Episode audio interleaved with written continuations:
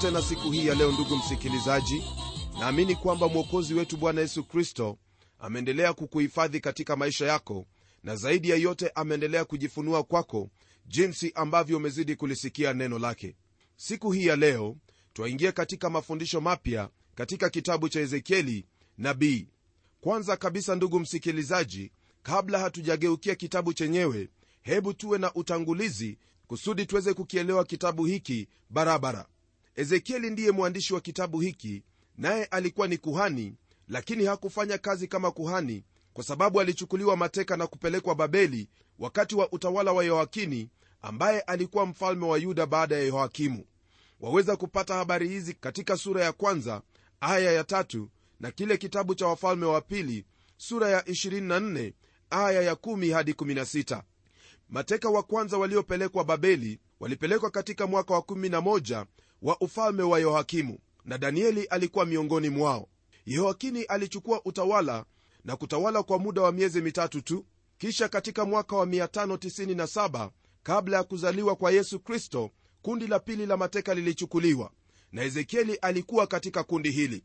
Huyu ezekieli alihudumu wakati mmoja na yeremia na danieli lakini yeremia kwa sasa alikuwa ni mzee sana kwa kuwa alianza huduma yake akiwa bado ni kijana chupukizi wakati huo huo ambapo mfalme yosia alianza kutawala. Yeye alibaki na mabaki walioachwa pale yuda na kisha baadaye kama vile tulivyokuwa tumeona kwenye kile kitabu cha yeremia walimshurutisha kukimbilia misri baada ya kuuawa kwa gedalia. Kwa sababu hiyo huduma yake wakati huo ilikuwa kwa wale mabaki waliokwenda kule misri. Tayari danieli alikuwa amepelekwa mateka na mfalme wa babeli na kuwa waziri mkuu katika utawala wake. Naye ezekieli alikuwa na wale mateka ambao walikuwa kando ya mito ya babeli. Mateka hawa waliishi katika kingoni mwa mto wa frati uliokuwa umbali wa maili chache tu kutoka kwenye mji mkuu wa babeli. Huduma ya ezekieli ilikuwa kwa hawa watu. Kwenye zaburi ya 137 neno la mungu latuambia habari za hao watu au wale mateka ambao walikaa kando ya mito ya babeli. Neno la mungu latuambia hivi kwenye aya ya kwanza na ya pili. Kando ya mito ya babeli ndiko tuliko keti tukalia tulipoikumbuka sayuni. Katika miti iliyo katikati yake tulivitundika vinubi vyetu. Msikilizaji jambo la kushangaza ni kwamba wakati ambapo kulikwepo na kilio miongoni mwa hao watu ezekieli naye kwenye aya ya kwanza sura ya kwanza anasema hivi. Ikawa katika mwaka wa 30 mwezi wa 4 siku ya tano ya mwezi nilipokuwa pamoja na watu waliohamishwa karibu na mto kebari mbingu zilifunuka nikaona maono ya mungu. Naam wengine walipokuwa wanatundika vinubi vyao kwenye miti ezekieli alikuwa anayaona maono ya mungu. Tunapotazama ujumbe wake ujumbe wake ulikuwa tofauti kabisa. Yeremia ezekieli na danieli walikuwa manabii lakini kila mmoja wao alikuwa na huduma ya kipekee iliyokuwa tofauti na ya mwenzake. Hakuna wakati wowote ambapo walikutana kitabu cha danieli hakionyeshi hali yoyote ile ambayo yaweza kutufanya kukisia kwamba danieli na ezekieli walikutana. Hii ni kwa kuwa mahali ambapo danieli alikuwepo na mahali ambapo ezekieli alikuwepo ilikuwa ni sehemu mbili tofauti. Danieli alihudumu katika serikali ya babeli na huku ezekieli alikuwa akiwahudumia wale wayahudi ambao walikuwa ni mateka na wafanyikazi kando ya mito ya babeli. Msikilizaji licha ya hayo yote kitabu hicho cha danieli chaonyesha kwamba danieli alifahamu kuhusu unabii na utabiri wa yeremia na huduma yake. Mawazo yangu ni kwamba danieli alikuwa ni kijana mdogo na huenda alimsikiliza yeremia wakati alipokuwa akihubiri katika mitaa ya yerusalemu. Ezekieli vile vile alikuwa kijana wakati aliposhikwa mateka na pengine hata yeye alikuwa amewahi kumsikia yeremia lakini hawakujuana. Hasa kuhusu danieli twaona kwamba alikuwa na ufahamu wa yale ambayo yeremia alikuwa ameyanena. Ndiposa tunapotazama sura ya tisa kwenye kile kitabu cha danieli aya ya kwanza hadi tatu neno lake bwana latuambia hivi.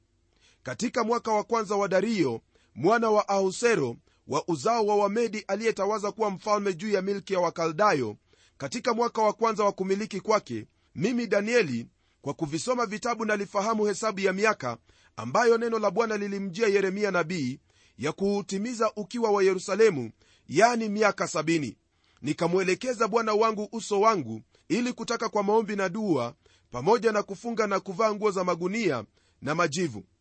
Msikilizaji haya ambayo twayasoma hapa yatuonyesha kwamba danieli kwa hakika alikuwa amesikia unabii wa yeremia na yeye alikuwa ni muumini wa kile ambacho yeremia alikuwa ametabiri. Hata hivyo katika miaka ya kutangulia huko uhamishoni manabii wa uongo walikuwa wanasema kwamba watu watarudi israeli na mji wa yerusalemu hautaharibiwa. Mji haukuharibiwa hata wakati ambapo mateka walichukuliwa kwa mara ya pili.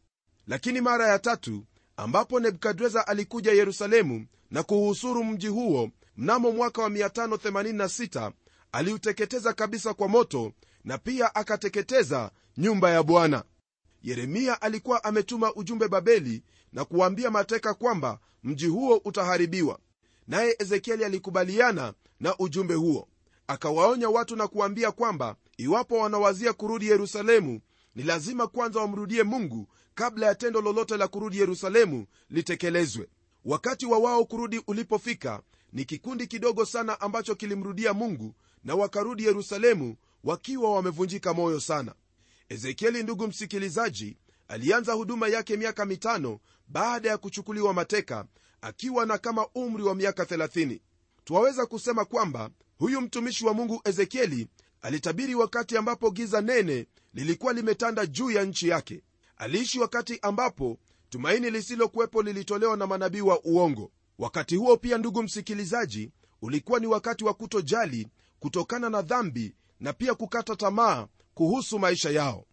Badala ya kuwanenea na kuwazungumzia alitumia mifano kama vile bwana yesu alivyofanya huku akiigiza mifano yake.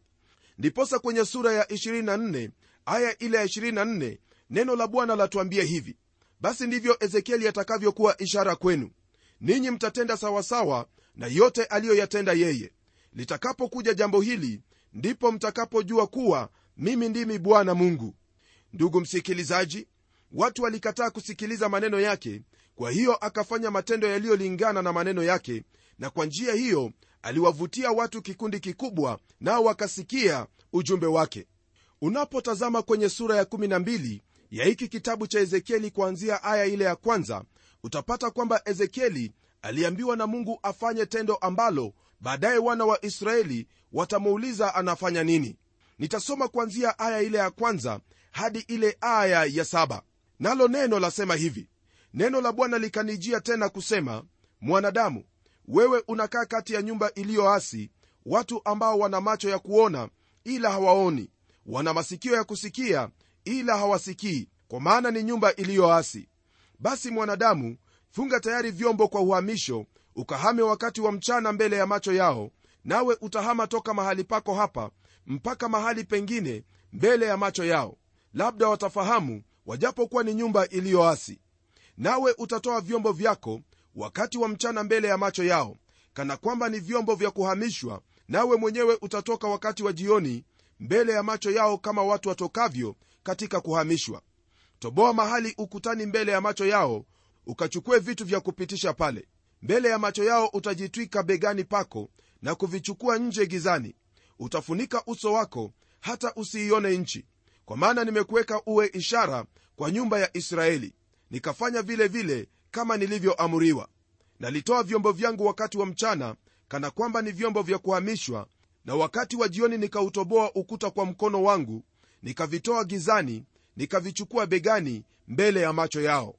Tukiendelea kwenye aya ya18 hadi ile aya ya16 hebu sasa sikia kile ambacho neno la bwana lasema. Asubuhi neno la bwana likanijia kusema mwanadamu nyumba ya israeli. Je nyumba ile iliyoasi hawakuambia unafanya nini wewe? Waambie bwana mungu asema hivi ufunuo huu wamhusu mkuu wa yerusalemu na nyumba yote ya israeli walio kati yao. Sema mimi ni ishara kwenu. Kama mimi nilivyotenda wao nao watatendwa vile vile. Watahamishwa watakwenda kufungwa. Naye mkuu aliye kati yao atachukua begani katika giza naye atatoka kwenda zake watatoboa mahali ukutani wapate kuvichukua vyombo vyao nje. Atafunika uso wake kwa sababu hataiona nchi kwa macho yake. Tena wavu wangu nitautandika juu yake naye atanaswa kwa mtego wangu. Nami nitampeleka babeli mpaka nchi ya wakaldayo lakini hataiona angawa atakufa huko. Nami nitawatawanya kwa pepo zote wote wamzungukao ili wamsaidie na vikosi vyake vyote. Nami nitaufuta upanga nyuma yao nao watajua ya kuwa mimi ndimi bwana nitakapowatawanya kati ya mataifa na kuwatupatupa katika nchi zote.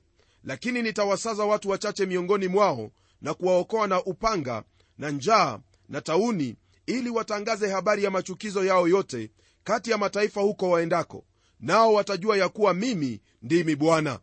Ndugu msikilizaji ezekieli alikuwa ni ishara kwa nyumba hii ya israeli ambayo ilikuwa imemwasi mungu kwa kugeukia miungu mingine na kuabudu sanamu ambazo baba zao wala wao hawakumjua. Nabii huyu ezekieli ndugu msikilizaji yeye ni nabii wa utukufu wa mungu. Kuna manabii watatu ambao walihudumu kama vile yeye alivyohudumu. Yani wote, wa, yani wote walikuwa nje ya nchi yao. Nam pamoja na ezekieli ni danieli na yohana aliyeandika ufunuo wa yohana akiwa kwenye kisiwa cha patimo. Wote watatu ndugu msikilizaji waliandika mambo ambayo yanahusu siku hizo za mwisho huku wakitumia lugha ya ishara na wao ndio ambao waliona nuru kuu na pia waliona tumaini kuu la manabii wote ambao walitabiri hapo awali. Ezekieli aliona utukufu wake bwana ukiondoka katika hekalu ya sulemani na pia aliona utukufu huo ukirudi juu ya hekalu jambo ambalo litafanyika siku za baadaye yani katika ufalme wake bwana yesu kristo au melinia kitabu hiki cha ezekieli ndugu msikilizaji chanena kuhusu kuja kwa utukufu wake mungu katika utawala wake kristo. Upeo wa macho yake ezekieli uliona zaidi ya yale mateso yake kristo na kuona huo utukufu ambao utafuata baadaye. Jambo hili ndilo ambalo twalisoma kwenye kile kitabu cha waraka wa kwanza wa petro sura ya kwanza aya ya 11 akisema hivi kuhusu manabii. Wakatafuta ni wakati upi na wakati wa namna gani ulioonywa na roho wa kristo aliyekuwa ndani yao ambaye alitangulia kuyashuhudia mateso yatakayompata kristo na utukufu utakaokuwako baada ya hayo. Ndugu msikilizaji hili ndilo ambalo lilikuwa tumaini la manabii wote na ninafikiri kwamba yule aliyeona vyema zaidi kuliko manabii wengine wote ni ezekieli. Kufikia hapo ndugu yangu ndipo twamalizia utangulizi wa kitabu hiki na hebu sasa tugeukie ile aya ya kwanza kwanza kabisa ningependa kukufahamisha kwamba jambo ambalo twazingatia kwenye aya hii ni, kuhusu udhihirisho wa utukufu wake bwana. Katika maono yake ezekieli kuhusu utukufu wake bwana ni vyema tuweze kufahamu kwamba jambo hili ndilo ufunguo wa kila ono ambalo lipo kwenye neno la mungu hasa kuhusu kitabu hiki cha ezekieli. Watu wengi hufikiri kwamba kitabu cha ufunuo hasa cha husika na unabii wa danieli au maneno ambayo kristo aliyanena katika ule mlima wa mizeituni jambo hilo ni kweli ila naamini kwamba kitabu hicho hasa cha husika na kitabu hiki cha danieli. Unaposoma sura ya 4 na ya 5 ya kitabu cha ufunuo na sura ya kwanza ya kitabu hiki cha ezekieli utapata kwamba kuna mambo ambayo yanafanana kweli kweli. Nam maono haya ni vigumu kuweza kuyaelewa lakini hata hivyo kile ambacho mungu atatufunulia hicho ndicho ambacho tutazingatia. Kwanza kabisa kwenye sura hii ya kwanza kile kilichopo hapa ni maono ya utukufu wake bwana. Katika kile kitabu cha isaya tuliona kanuni za kiti cha enzi cha mungu na katika kitabu cha yeremia tuliona jinsi ambavyo mambo yanatekelezwa kutoka kwenye kiti hicho. Lakini katika kitabu hiki cha ezekieli tutaona huyo ambaye ameketi kwenye kiti cha enzi. Ningependa kuongezea kwa haraka kwa kukwambia kwamba katika maono haya hatuoni chochote kile ambacho twaweza kusema kwamba mungu anafanana hivi. La hasha hilo halipo hata kidogo.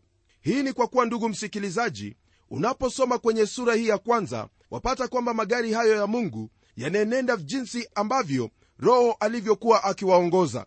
Nam ila kuna jambo moja ambalo lipo pale kwamba katika magari hayo hakuna kiumbe chochote kilichopo pale. Kuna wale makerubi na kuna hao wenye uhai wanne ambao wameunganika kwa njia fulani na magari yale lakini ni tofauti na magari yale juu yake kulikuwepo na kiti cha enzi na kwenye kiti hicho cha enzi kulikuwepo na mmoja ambaye alikuwa na kama umbo la mwanadamu.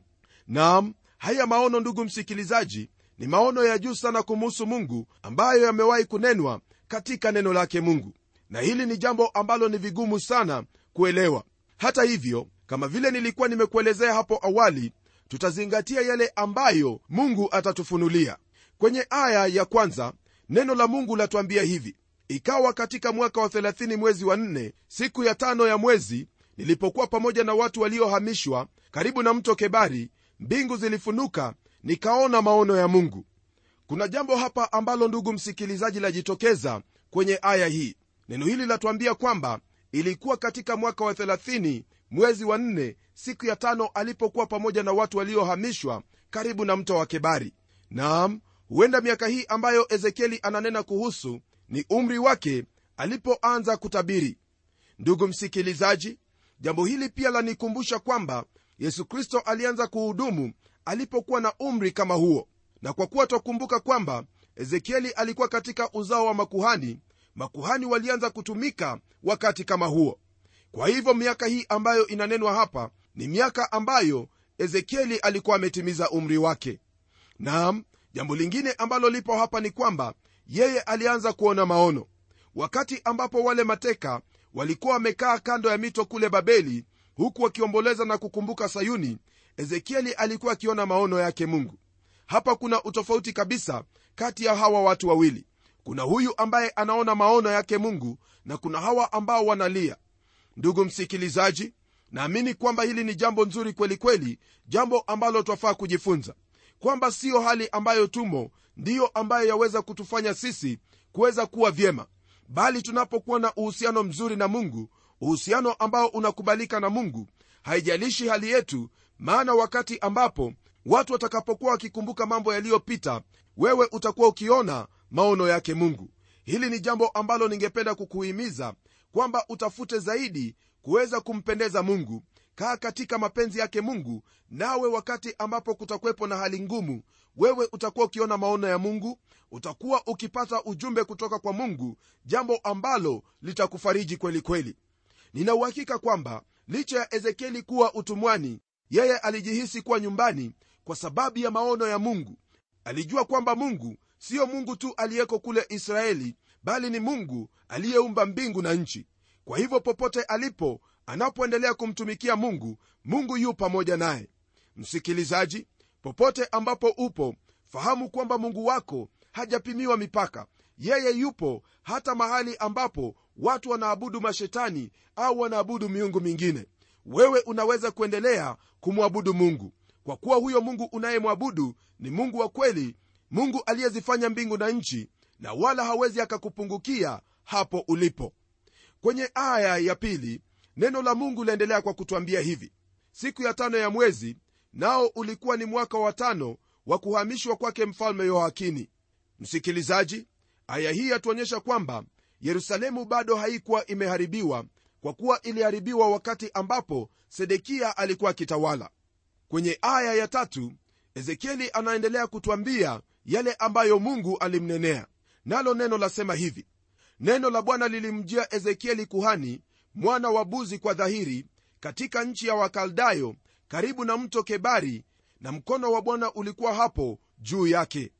Ndugu msikilizaji mto huo ambao unaitwa keberi ni mto ambao ulitokea katika mto frati.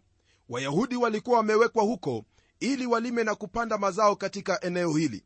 Mahali hapa palikuwa mbali kidogo na ule mji wa babeli na huenda ikawa ndiyo sababu danieli na ezekieli hawakukutana yawezekana kwamba danieli huenda alitembelea sehemu hiyo lakini haingewezekana kwamba ezekieli aweze kumtembelea danieli. Hii ni kwa sababu danieli alihudumu katika serikali hiyo ya wakaldayo lakini ezekieli alikuwa miongoni mwa mateka. Hata hivyo tunapotazama maisha yake danieli twaona kwamba danieli alikuwa ni mtu wa mungu mtu ambaye aliwapenda watu wake licha ya kwamba hali zao zilikuwa tofauti yeye alihusika na maisha ya watu hawa ndiposa kwenye ile sura ya tisa tuliyoisoma katika kitabu cha danieli twamwona danieli akiinua macho yake na kufunga na kuomba kwa ajili ya nchi yao yani israeli. Msikilizaji kwenye aya ya nne neno la mungu latwambia hivi. Nikaona na tazama upepo wa dhoruba ulitoka upande wa kaskazini wingu kubwa sana pamoja na moto ukifanya duara ya nuru na mwangaza pande zote na katikati yake kitu kama rangi ya kaharabu katikati ya moto huo. Msikilizaji kwenye andiko hili twaona kwamba mambo yalianza kutendeka kutoka upande ule wa kaskazini. Nam katika biblia kaskazini hutumika kuonyesha sehemu ambayo kiti cha mungu cha enzi kipo. Hasa jambo hili linatokana katika kile kitabu cha isaya sura ya 14 aya ya 13 ambayo yasema hivi kumuhusu shetani aliyeanguka. Nawe ulisema moyoni mwako nitapanda mpaka mbinguni nitakiinua kiti changu juu kuliko nyota za mungu nami nitaketi juu ya mlima wa mkutano katika pande za mwisho za kaskazini. Wazo lililoko hapa ni kwamba badala ya kuangalia kaskazini mwa dunia tunatakiwa kutazama juu mahali ambapo kiti cha enzi cha mungu kilipo.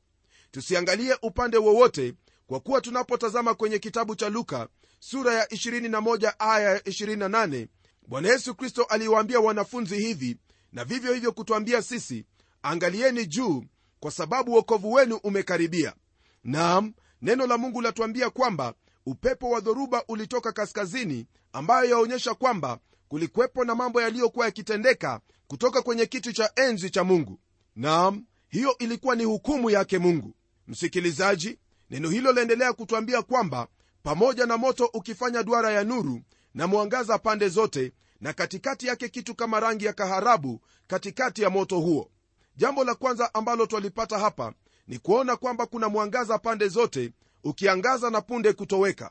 Ni mwangaza ulio na nuru kuliko nuru ya jua. Unaposoma kwenye kitabu cha webrania sura ile ya 12 aya ya 29 neno la mungu latuambia kwamba mungu ni moto ulao. Na kwenye kile kitabu cha injili ya yohana sura ya kwanza aya ya tano neno la mungu latuambia kwamba mungu ni nuru. Naye paulo alipokutana na bwana yesu kristo neno la mungu latuambia katika kitabu cha matendo ya mitume sura ya 26 aya ile ya 13 kwamba nuru aliyoiona ikitoka mbinguni ilikuwa ni nuru ipitayo mwangaza wa jua. Msikilizaji hayo yote yanaelezea uwepo wa mungu ambao hauwezi ukasogelewa. Hilo pia ndilo ambalo twalipata kwenye aya ya 13 na 14 rafiki yangu iwapo kuna jambo ambalo twaweza kujifunza kwenye sehemu hii ni kwamba mungu hawezi akapimiwa mipaka. Popote ambapo upo nawe unamwabudu kwa kweli na roho yeye yu pamoja nawe. Kwa hivyo usije ukawa na wasiwasi licha ya hali ambayo ya kuzunguka wewe endelea kumtumikia mungu endelea kumtumainia kama vile danieli na ezekieli licha ya wao kuwa katika nchi ya utumwa waliendelea kumtumikia.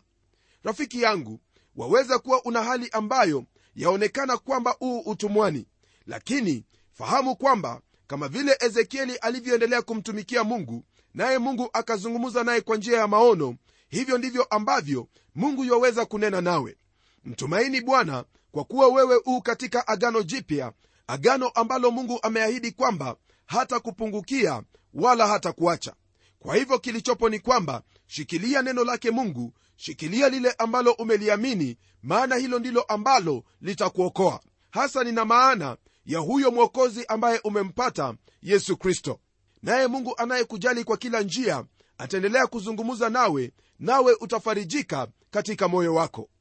Hebu natuombe mungu uishie milele mungu uliyeumba mbingu na nchi twaja kwako kwa kuwa twafahamu kwamba wewe ndiwe mungu na wala hakuna mungu mwingine. Na kushukuru kwa ajili ya agano jipya agano ambayo twaiona hata kwenye agano la kale kwamba wewe haupimiwi mipaka wewe unawafikia watu wako mahali popote walipo. Namwombea ndugu yangu msikilizaji kwamba katika maisha yake atafahamu kwamba wewe u pamoja naye tayari kumhudumia kwa kila njia mahali popote alipo. Naomba kwamba katika maisha yake ataendelea kukutumai na kukuamini hata ikiwa kwamba hali haitakuwa nzuri kwake. Maana bwana wewe waweza mambo yote na waweza kumfadhili kwa kila njia. Naomba haya katika jina la yesu kristo ambaye ni bwana na mwokozi wetu. Amen. Rafiki msikilizaji mungu akubariki wakati ambapo unaendelea kumtumainia. Hadi kipindi kijacho mimi ni mchungaji wako jofre wanjala munialo na neno litaendelea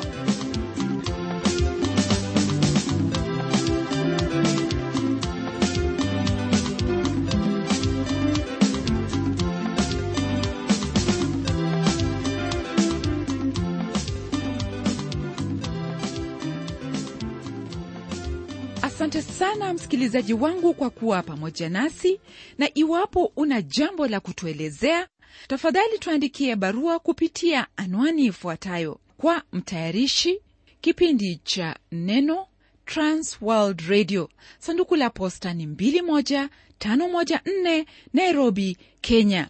Na hadi wakati mwingine ndimi pamela omodo nikikwaga nikisema barikiwa na neno litaendelea